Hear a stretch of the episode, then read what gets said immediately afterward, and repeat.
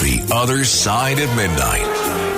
77 WNYC. Local Spotlight. Good morrow, everyone. This is The Other Side of Midnight on 77 WABC. I'm Frank Morano. It's Dr. Sky Night. That's right. In just mere moments, you will get to race to the phone to ask Dr. Sky your space questions. So give us a call, 1-800-848-WABC. That's 800-848-9222. An update on a story which is absolutely ludicrous, which I've been following and I've been talking about. So since I've been mentioning it, let me bring it up with you one more time. The New York State Board of Regents has officially banned all uses of images and names for school mascots related to indigenous people. The board voted unanimously Tuesday morning without discussion. The proposal was announced by the State Education Department in November, and education officials have been urging school boards to begin the process to change mascot images and names ever since. Some districts have already replaced their mascots, including in Glens Falls, which replaced its Indians mascot with the black bears earlier this month. Corinth also replaced its tomahawks with river hawks. However, many school officials said they would wait until the proposal was officially approved by the Board of Regents. Now that has happened. I have to say, I'm not into having offensive mascots or team names just for the sake of having them. To me, this is the equivalent of Nero fiddling while Rome is burning. How about the New York State Board of Regents does something about the fact that you don't even have to take Regents exams anymore to get a Regents diploma? How about they do something about the fact that you don't have to take the SAT to get into a SUNY college? How about they do something about the fact that New York State leads the country in spending on public schools, and it's not particularly close, by the way, and yet we are light years behind many other states in terms of test scores. Why are we paying so much to educate our kids in public schools, but getting so little in terms of educational performance? That's what I'd love to see the Board of Regents focus on instead of worrying about a team that might be called the Warriors. Give me a break. Beam me up. To be continued, unfortunately. The Other Side of Midnight. 77 WNYC. Local Spotlight. Good morrow, everyone. This is The Other Side of Midnight. I'm Frank Morano. Well, as you can tell from some of the weather that we've been having of late, spring has definitely sprung. Spring is largely here. And for a lot of people, allergy season is in full swing, and they are saying that this year in the New York area, this could be a particularly harsh allergy season, including even sending some New Yorkers to the emergency room. There was a bulletin from the New York City Department of Health and Mental Hygiene geared towards medical professionals, and the notice warned that this upcoming pollen season will worsen symptoms in anyone allergic to tree pollen, causing asthma attacks and allergic rhinoconjunctivitis. The latter involves those pesky symptoms we all know and love: a runny nose, itchy eyes, and congestion. I have been, knock on wood, lucky enough not to suffer from allergies, but I have many friends that deal with it and some family that deal with it as well. So if this is you, if you usually have a tough time with allergies,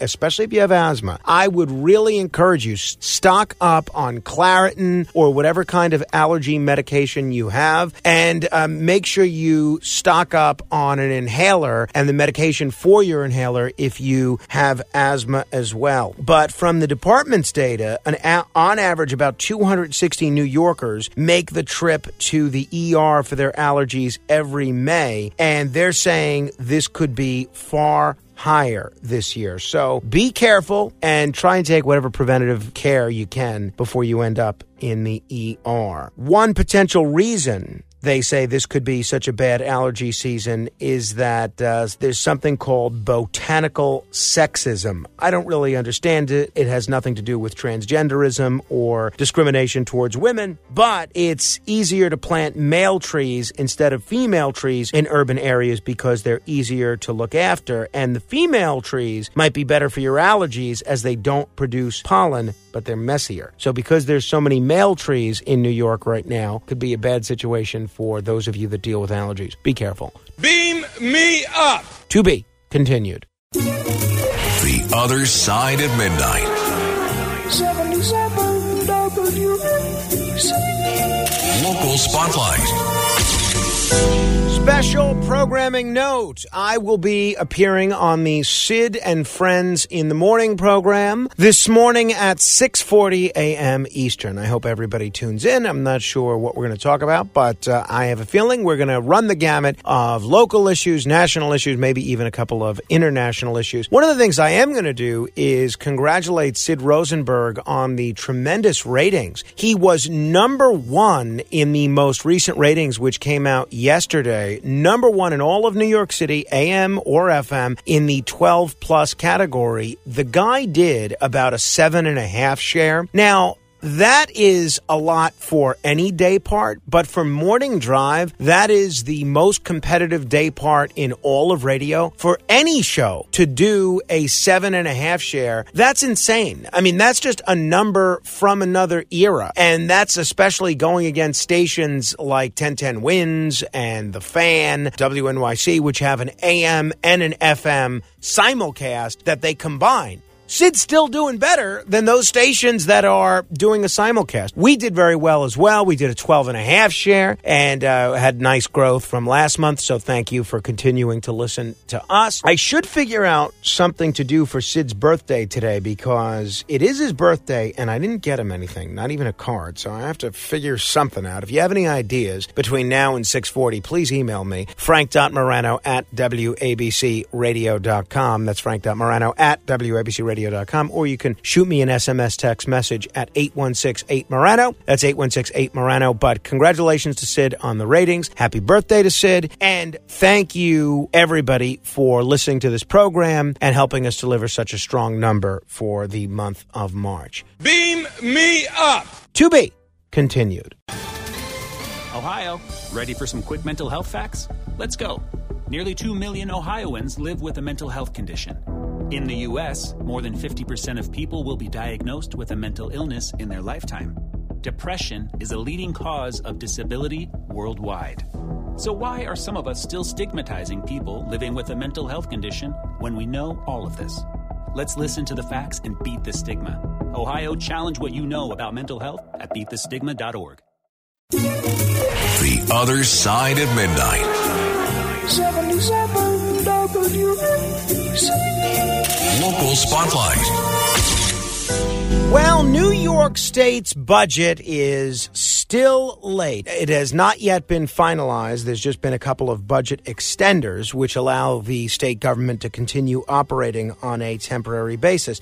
And in that time, the state lawmakers have not been paid. The rule is, if the budget is late, you don't get paid until they passed the budget. You know who is getting paid? Governor Hochul. And you know who's not happy about it? The legislature. So until the state budget is finalized, lawmakers are not getting paid, and some Democratic lawmakers who are at loggerheads with Hochul right now over bail reform, over housing, over a bunch of other things, they say the governor shouldn't be getting a paycheck either. Late last year, state lawmakers gave themselves a $20,000 salary increase, which the governor signed off on, which bumped their pay to $130,000 annually, effective in January. But since the final budget has been delayed 18 days past the original April 1st deadline, and a third budget extender was passed 2 days ago, lawmakers have not reaped the benefit of that salary increase this month with the ongoing budget negotiations. A state law passed in 1998 prohibits lawmakers from receiving their salary if the budget is delayed. Now, the lawmakers will eventually get paid retroactively, but only when the budget is finalized. So State Senator James James Sanders, told City and State that the executive branch should have been included in the 1998 law. He said, quote, the sponsors either missed an opportunity or failed to see fully how good government can work. Let's incentivize all three branches to work in harmony for the people of New York State. I have to say, I agree with him. I have never loved the not paying legislators because it really doesn't impact how quickly the budget gets done or doesn't get done. It's a lot of populist brinksmanship, which I don't necessarily mind. I'm a populist. But if the lawmakers that are one half of the budget deadlock are not getting paid, why should the governor? I actually agree. Beam me up. To be continued. When you drive a vehicle so reliable it's backed by a 10-year, 100,000-mile limited warranty, you stop thinking about what you can't do and start doing what you never thought possible. Visit your local Kia dealer today to see what you're capable of in a vehicle that inspires confidence around every corner. Kia, movement that inspires. Call 800-333-4KIA for details. Always drive safely. Limited inventory available. Warranties include 10-year, 100,000-mile powertrain and 5-year, 60,000-mile basic. Warranties are limited. See retailer for details.